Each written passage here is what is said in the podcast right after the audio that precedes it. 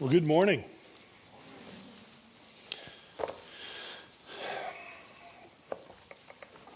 How do we know what's true? How do we determine truth?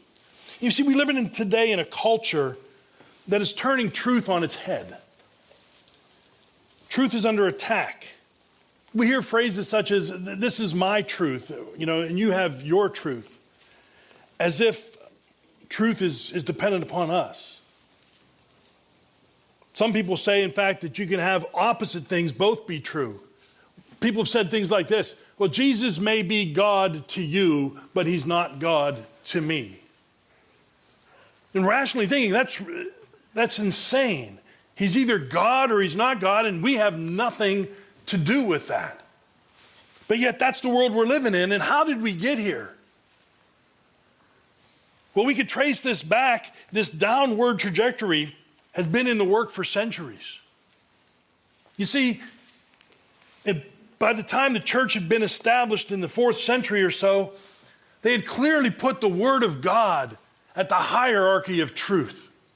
And in the Western civilization, if you wanted to know what's true, you went to the Word of God. Then they had some teachings from the church leaders, like we had the, the Heidelberg uh, Catechism or the Westminster Confession, the Canons of Dort, those truths that we have, and then you had reason and rationality to determine truth. And finally, at the bottom, you had personal experience and community. But in the Middle Ages, the church began to elevate the teachings of the church leaders above that of Scripture and eventually supplanted it so that teachings of the Pope were greater than the teachings of Scripture. The Reformation sought to correct that. The Reformation sought, well, let's put things back in order. Let's put Scripture on top again and sola scriptura. That's it. That's what we're going to be. That's what we're going to have. This is how we're going to determine truth. But shortly after that, the Enlightenment came. A man named Descartes was trying to solve a math problem, and he, he sat in an oven for three days trying to solve this math problem. And when he was done, all he could do was walk out and say, I think, therefore I am. That was it. Reason and rationality now what, is what had to be elevated.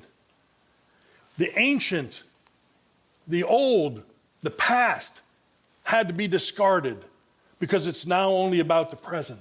And it would take centuries to work through. And we called it modernity, the, the modern era. and what we see is Scripture was removed from the hierarchy of determining truth. And what we were left with was reason and rationality. But then, after centuries of reason and rationality, centuries of modernity, there were two world wars that devastated the earth and people began to say, I don't think reason and rationality is working anymore. And they threw it out. And they were left with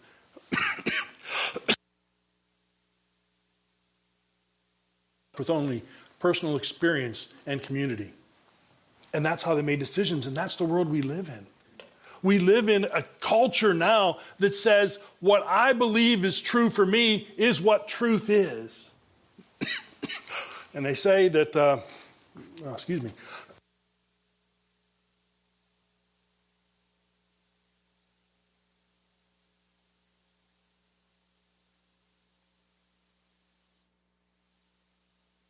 And they say what truth is is dependent on the person. And they say that's what is how we determine truth. And we have some ridiculous things happening now, but Scripture tells us that this is also a judgment from God. That in those times when a nation and when a people are under judgment, God turns them over to a debased mind, or your, your, your Bible may say a reprobate mind. And what that means, it's a non functioning mind. It's a mind that no longer has reason and rationality. It's a mind that can no longer really determine what's true and what's not true. And they're going to be totally dependent upon what they believe and what they want. And so, to those people, Christianity is like fingernails going down a chalkboard. Because not only do we hold to an ultimate truth, we hold to an absolute truth, we hold to an unchanging truth, universal truths, we hold to a truth of a sovereign God who rules the universe, And culture fights back. Culture doesn't like that. And sadly, some Christians today are beginning to falter. Well, they say maybe God didn't really mean what he said, or I probably just misunderstood him. And so people who once believed Scripture and held to Scripture are now starting to falter and follow culture. And failure to comply with culture today can get you canceled. We are accused of being on the wrong side of history. And soon it may cost us our jobs and our livelihood. And in a world that's now turned upside down in our culture, it's good to be reminded that God is in charge. It's good to know that we have that sure anchor. And you don't have to live in a culture like ours that's gone bonkers to need to be reminded of these truths. You can live in a different world that's turned upside down for you, living in a foreign land as exiles, unable to worship your God as He prescribed. You may, may need to hear those words again. Comfort, comfort my people.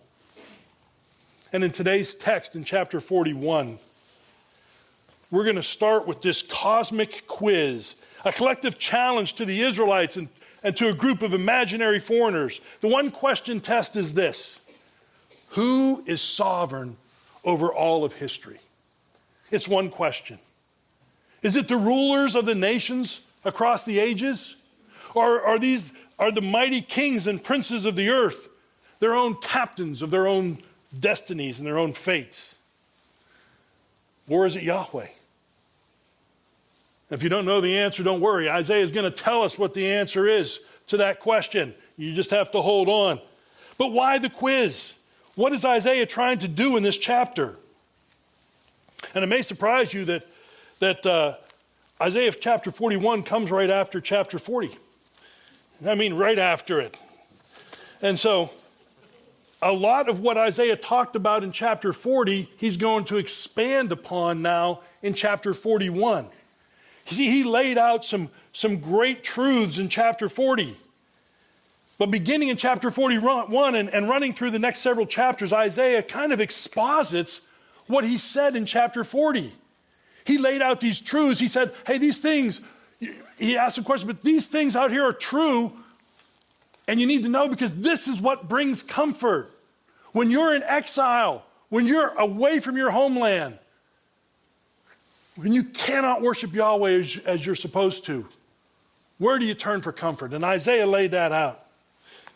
He said, Do people really not know about the greatness of Yahweh?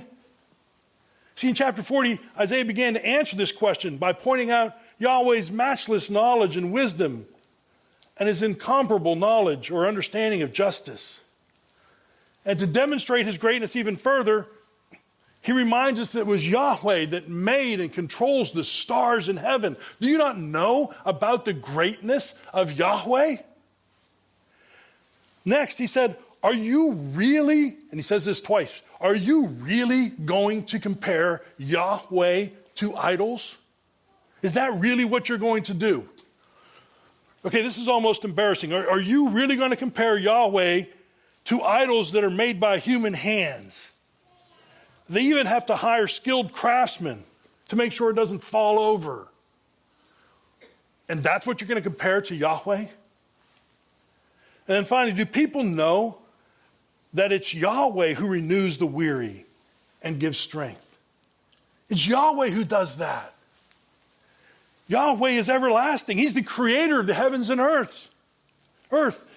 He doesn't grow faint, he doesn't grow weary. His storehouses of power and his storehouses uh, of might are limitless. He gives away power and strength, for he is Yahweh. And chapter 40, verse 1 tells us that while, we were, while the exiles needed to know this, why they need to know it, and it's to bring them comfort. But this is also why we need to know these texts to comfort us when our world seems to be coming unraveled. So, in, in these 16 verses of chapter 41, we're going to follow Isaiah's expanded answers to what he was talking about in chapter 40. We're going to see in verses 1 through 7 the great question and the answer and the nation's pathetic response.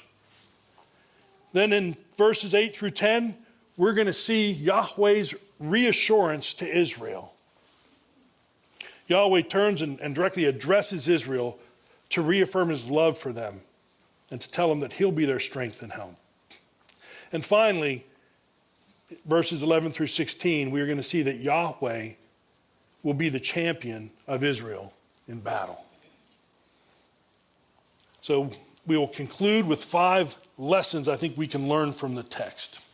Let's look at, at verse 1. The scene changed from chapter 40, and what we see here now is Yahweh addressing the peoples of the earth. So he has this imaginary crowd and he calls out to the coastlands, and the coastlands represent distant nations, distant lands, and he's calling the people of the earth together. And he's calling them together, and he wants Israel to hear what's happening. He wants those in exile to hear this, to know what's going on. And he says, Listen to me in silence, O coastlands. Let the people renew their strength. Let them approach, then let them speak, and let us draw near for judgment. The scene here is unique. Although there's kind of some courtroom language in it, this really isn't a court proceeding. People and nations aren't named, just coastlands and peoples. And we can imagine that the attendees include Israelites plus people from across the world. And unlike other courtroom and judgment scenes in Scripture, here there are no charges levied against anyone. It is not a courtroom scene. There's no pronouncement of judgment and punishment. Instead, Yahweh is announcing that it's decision time. That's what he means by judgment. Everyone called to this meeting, which is everybody on earth, should come with the intent to wait on the Lord and renew their strength, just like he said at the end of chapter 40. Yahweh is calling them to recognize him as the sovereign over all of history and to renew their strength by trusting in him. And it opens with this command. It's actually a command listen to me in silence. In other words, be quiet. I need your attention. For the school teachers in the crowd, you have different ways of saying that, different ways of doing that to get everybody to quiet down and listen because what you're about to say is important. And Yahweh is saying, What I'm about to say is important, and I need your attention.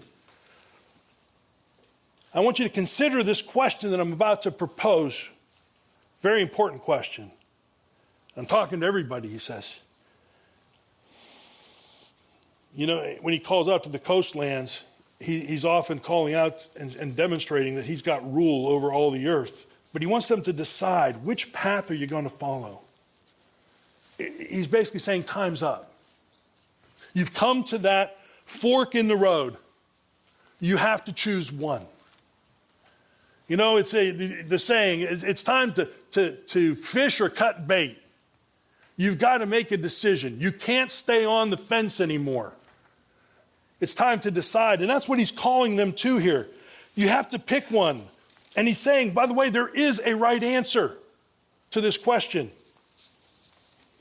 But perhaps to the, the Jewish man or woman in the early 6th century BC, it wasn't as clear. You see, I believe Isaiah was writing to the exiles in Babylon in the 6th century BC.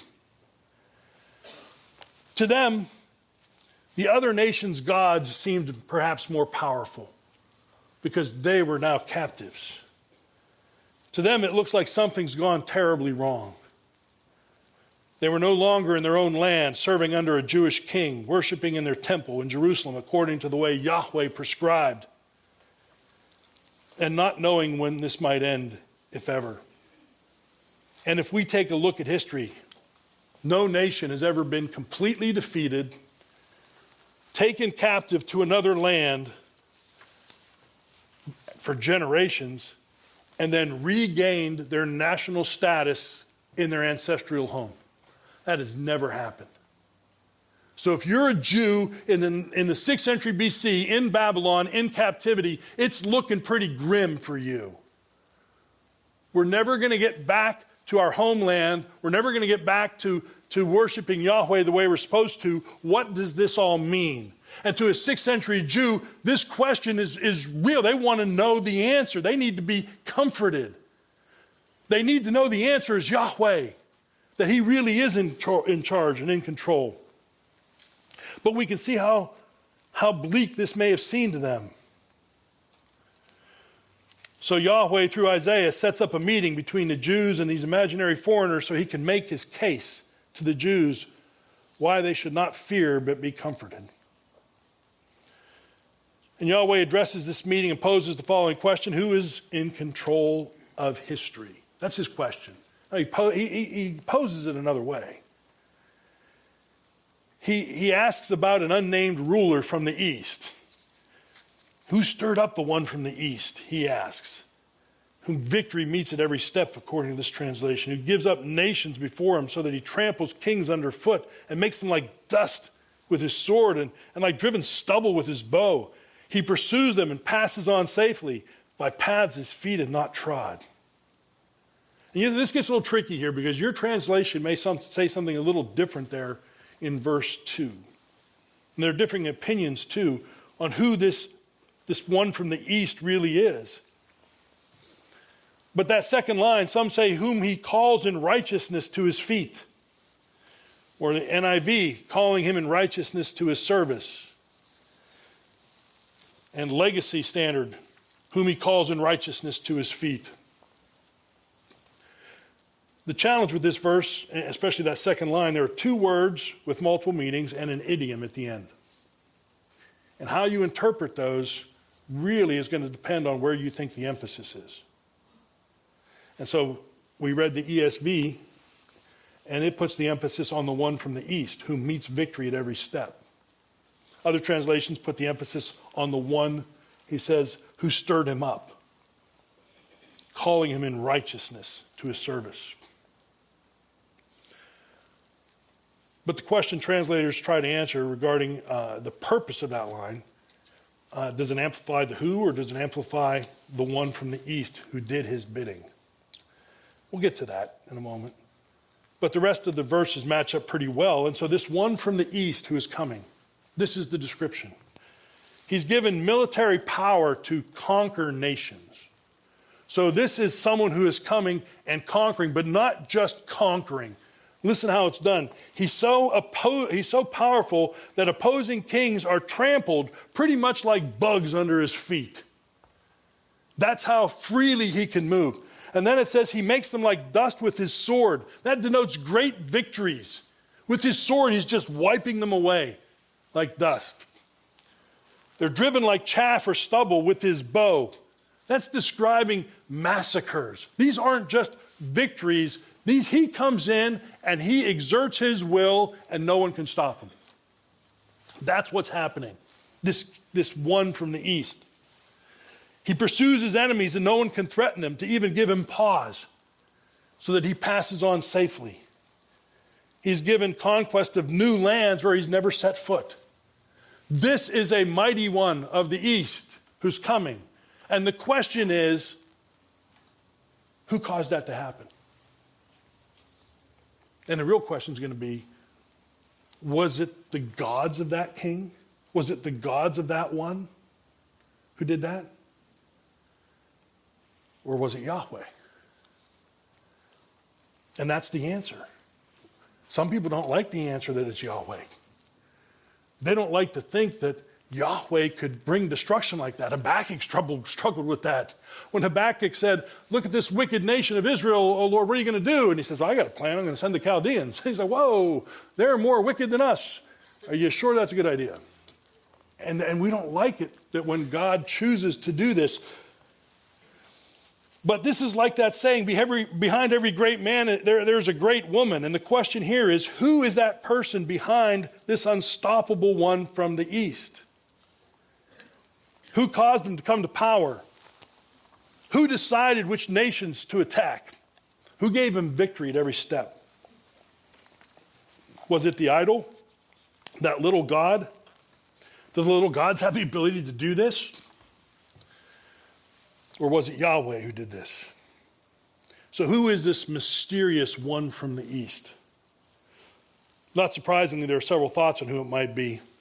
Probably the most common is they're going to say it's Cyrus of Persia.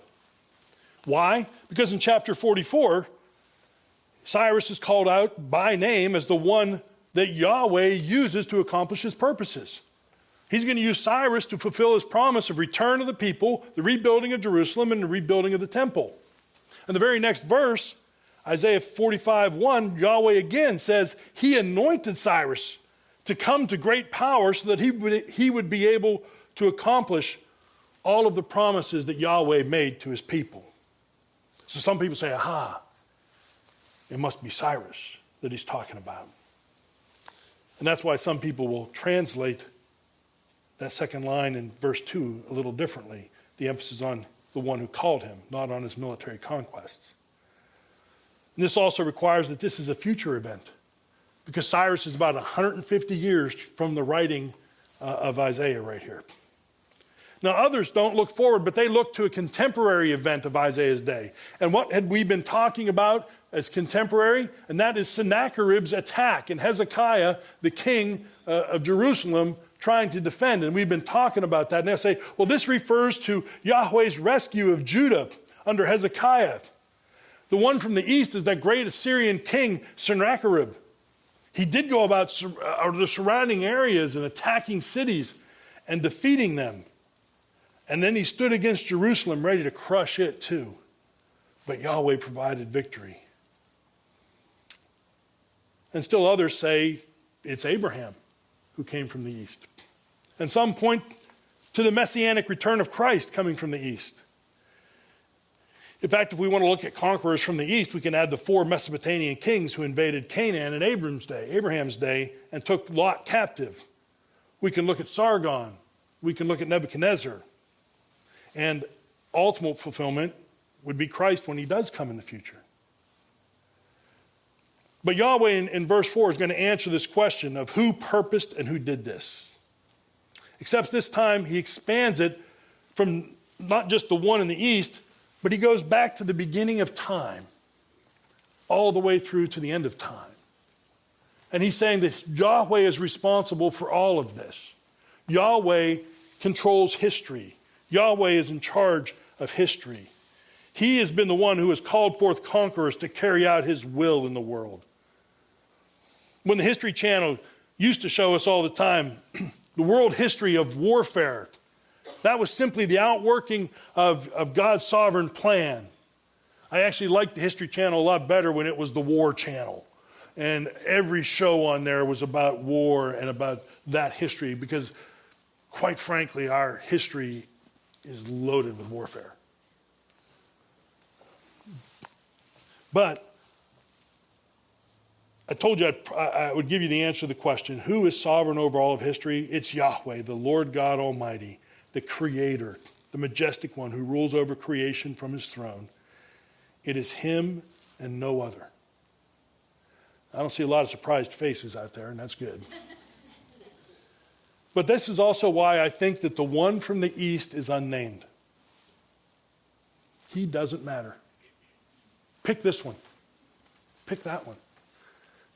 I'm not even going to tell you their names. It doesn't matter. Yahweh will choose whom Yahweh chooses. If Yahweh wants to rise, raise up a king to do his bidding, he'll do that. And I think that's why the author here leaves them unnamed because the emphasis is not on the one from the east. The emphasis on who controls the one from the east. Yahweh is the puppet master. It doesn't matter who the puppet is. And so I don't think it matters there. You see, he is sovereign over all things. And this is why we have no fear. God is in control. You see, there's not a generation, there's not a time, there's not even a, a, moment or a nanosecond that is out of God's control. He never loses control.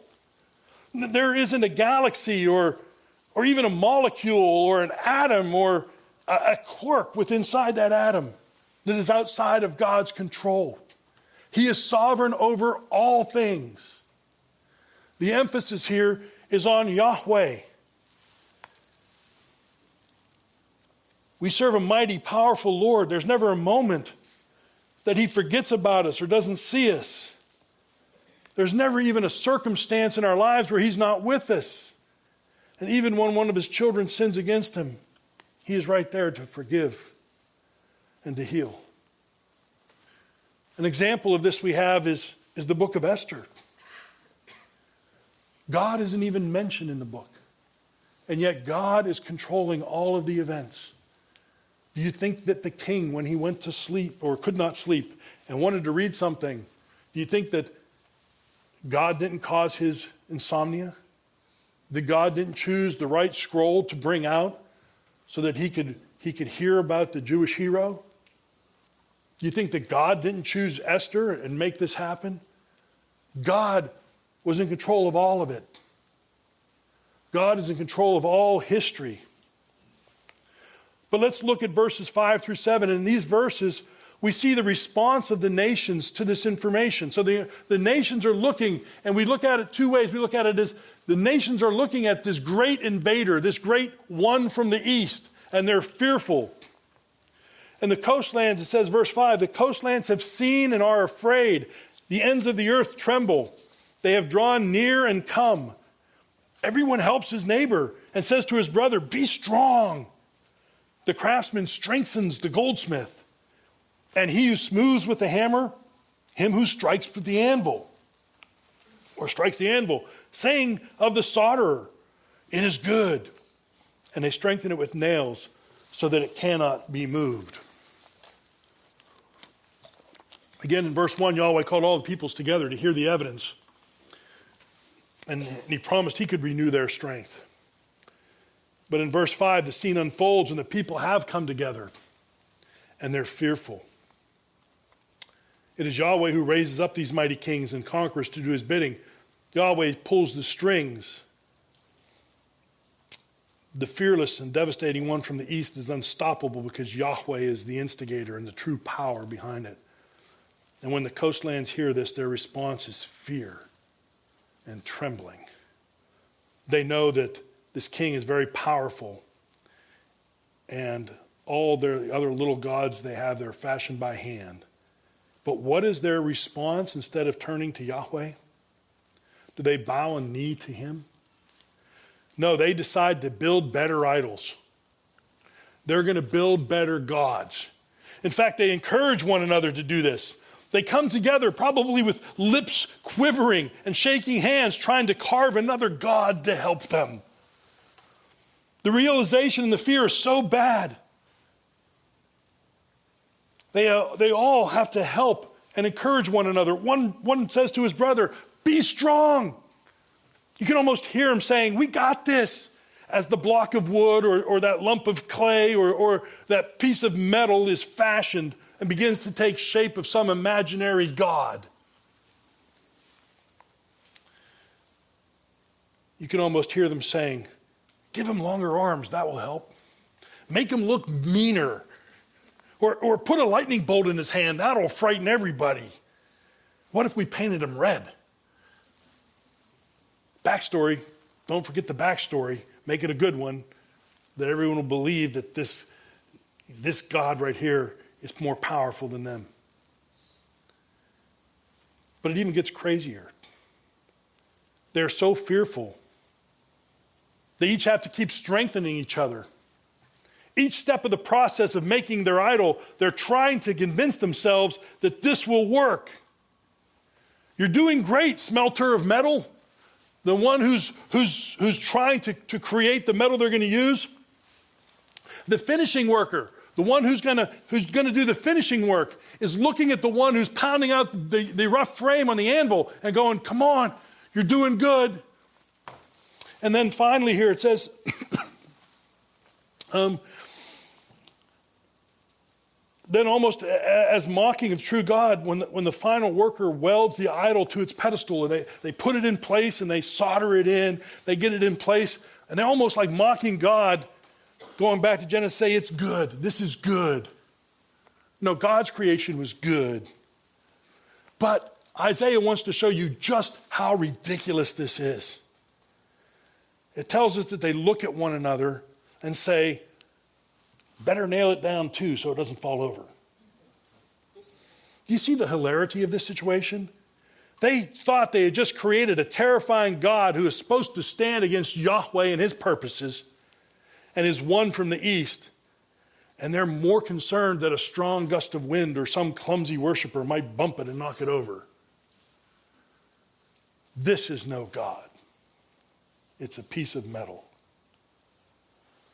Okay, let's have the that awkward discussion now about how ridiculous we sometimes behave when we're fearful.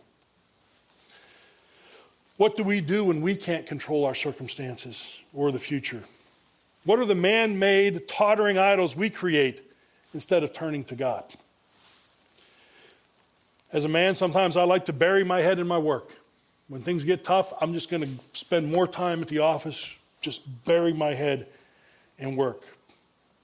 I can do that, I'm pretty good at it. Or is it material possessions? If I just had the things, they will protect me. Will things protect you? And then it gets worse, it gets dark, and there's the world of addiction. Are drugs or alcohol your tottering idol? Look around this room. We talk about redemptive relationships, caring for the souls of one another. And I see men and women out here, though flawed as the day is long, who would do anything to help one another who is also greatly flawed like them. We believe in these redemptive relationships. I see people who love Christ, who are broken by sin, clinging to the one who died in their place because all they have, uh, because Jesus is the only one who can help them. I see people here, someone who is finally courageous enough to share their sins and struggles with others. And they see the head nods in the room and the love in their eyes of their fellow brothers and sisters who have been there too. Drop your idol, let it fall. Turn instead to Christ. We have, as Jared says over and over again, the most lethal weapon for change, for changing the human heart right here in our hands. It's the Word of God. It is active and alive. It's not just something we say because we're a Bible church. We absolutely would die on that hill for that. We believe that the Bible and the Word of God can change lives and that it will not return empty from the purpose that God has sent it out. We believe that. We don't have to set up our little idols to protect us. And I encourage you to take advantage of the community that God has given to us here. One another, practice to one another's. This is what God has, has called us to do.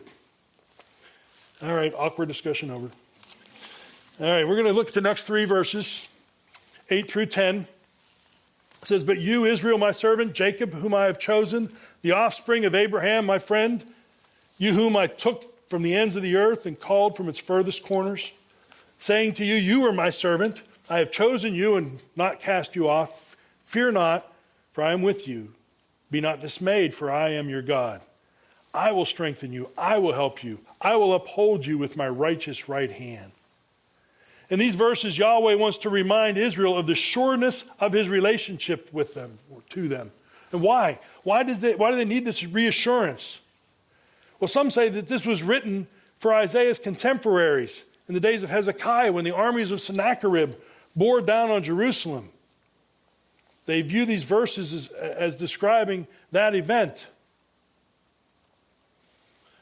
However, this is a continuation of chapter 40, verse 1, where Yahweh cries out, Comfort, comfort my people, written to the Israelites in captivity in Babylon. These are people away from their homeland, in bondage, unable to worship, with no hope of being a nation again. So they had a very pragmatic view of their situation. Moreover, what does it mean to their relationship with Yahweh when they're not in the land they're supposed to be in? but exiles in another land? Are they still Yahweh's chosen people? Can Yahweh still use them? Or have they been abandoned to the garbage heap of history and will soon just rot away? So Yahweh assures them they are still his people and, and will still accomplish his purposes. Verse 8 leads off by demonstrating just how special they are to Yahweh. First, they're described as Yahweh's servants servant, someone who will carry out the will of God. A good servant is all about the will of the master. And though Israel has been unfaithful, Yahweh will nonetheless accomplish his will through them. And next, he calls them chosen. And this is beautiful. They were graciously selected by Yahweh. And with that gracious selection comes this, this sense of duty and privilege. When I was a, a young captain in the Air Force, I was approached by really the number two guy in, in our whole bomb wing, the director for, uh, deputy commander for operations. And he came to me and he offered me the position of his executive officer. Now, this colonel had a reputation of being a, a real stickler. Let's go with that. His tolerance for failure was about zero, and his demands from his officers was nearly unattainable.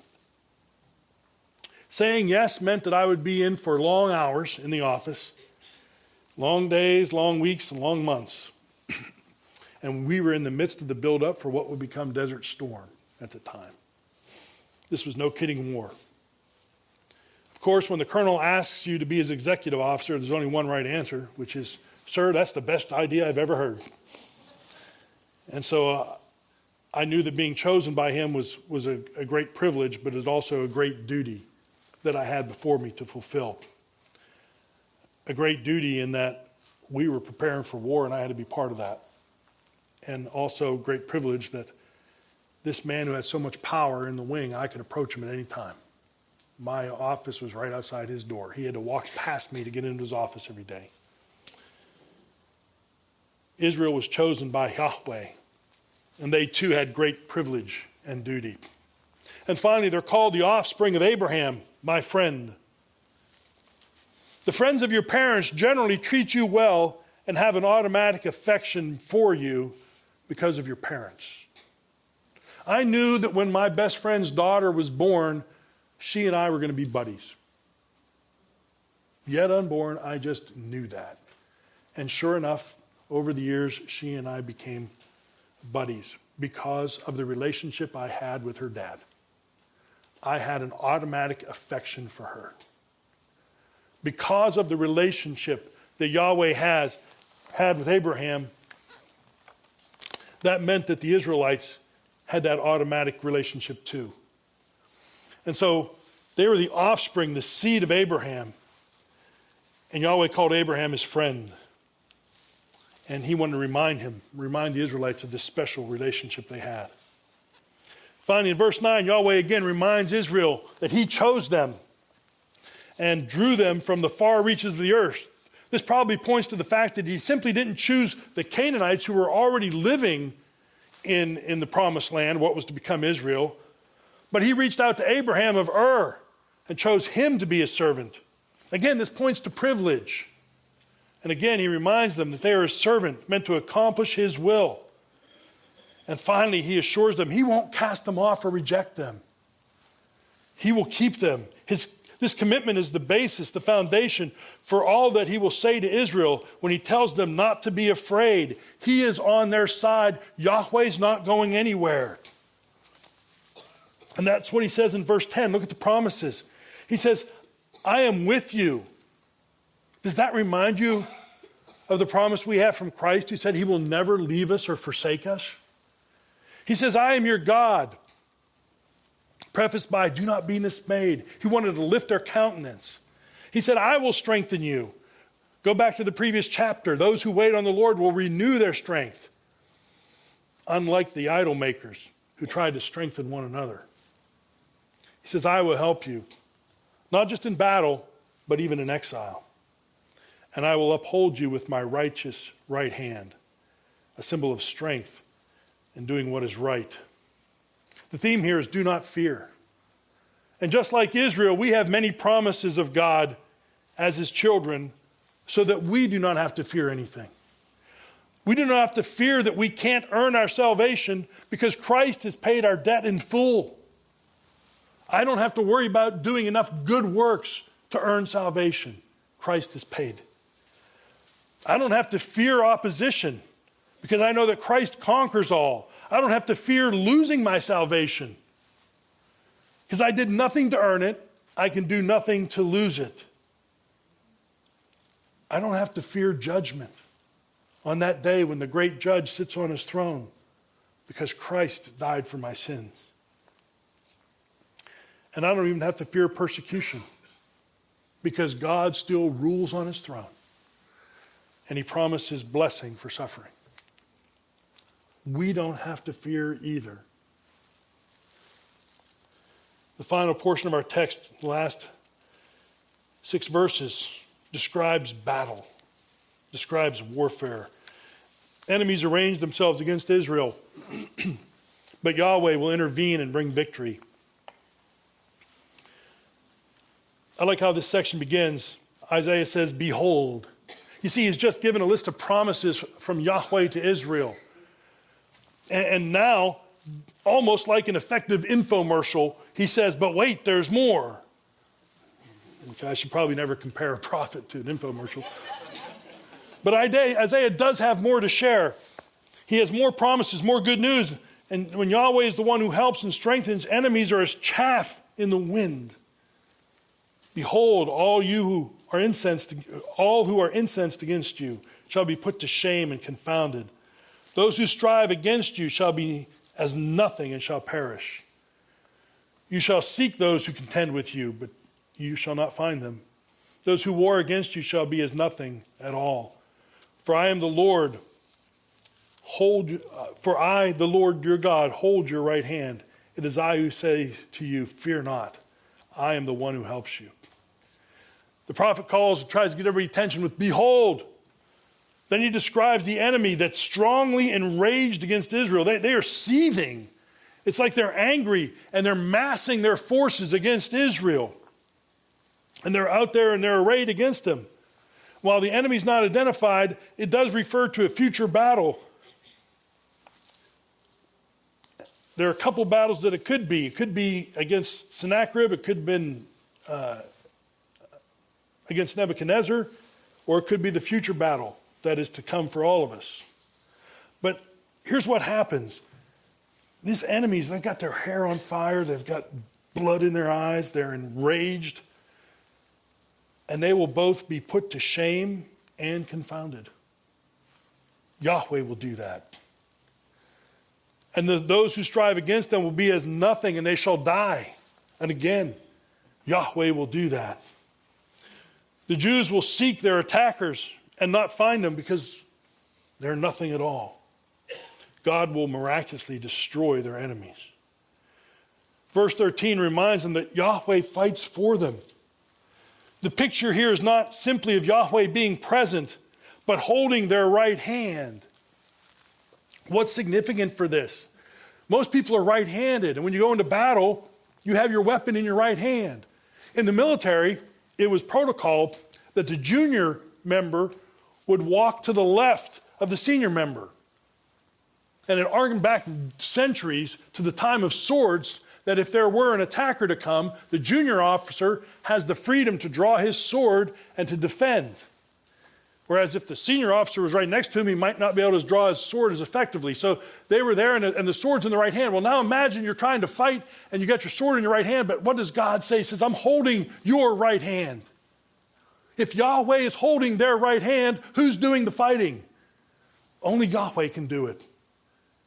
He's holding on to their hand while Yahweh does battle for them. And Isaiah reminds us of that. The next three verses are different. In here, Yahweh strengthens and enables Israel to fight and win their battles. Fear not, you worm, Jacob, you men of Israel. I am the one who helps you, declares the Lord. Your Redeemer is the Holy One of Israel. Behold, I make you a threshing sledge, new, sharp, and having teeth. You shall thresh the mountains and crush them, and you shall make the hills like chaff. You shall winnow them, and the wind shall carry them away, and the tempest shall scatter them. And you shall rejoice in the Lord, in the Holy One of Israel you shall glory. There is language in here that certainly nullifies this wasn't the battle against Nebuchadnezzar and it also eliminates the battle against Sennacherib. I think this is the last battle. This is the last battle of the tribulation.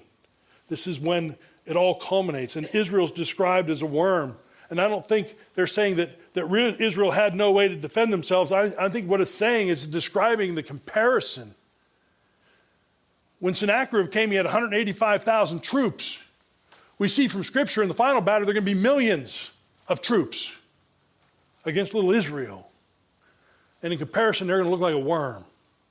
to that. You're, you're, you're just a little worm, kind of defenseless against these millions who are arraying against you. And we're also now introduced to the Redeemer who will help. To be a Redeemer, you had to be a near kinsman. There's only one person in all of history who could be both a near kinsman and the Holy One of Israel. And that saying always refers to God, and that's Christ Himself. But he says here that Israel will be made a threshing sledge.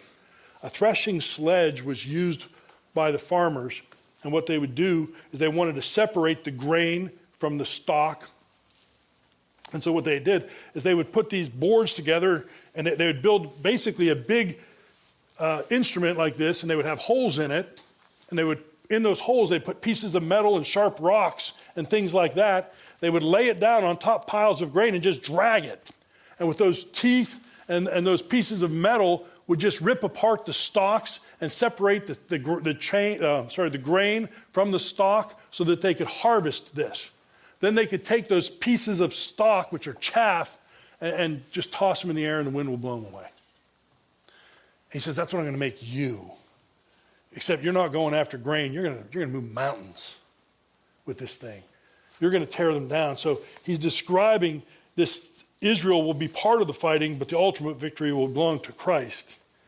And then finally, they will recognize and worship the Holy One of Israel, which is their Redeemer.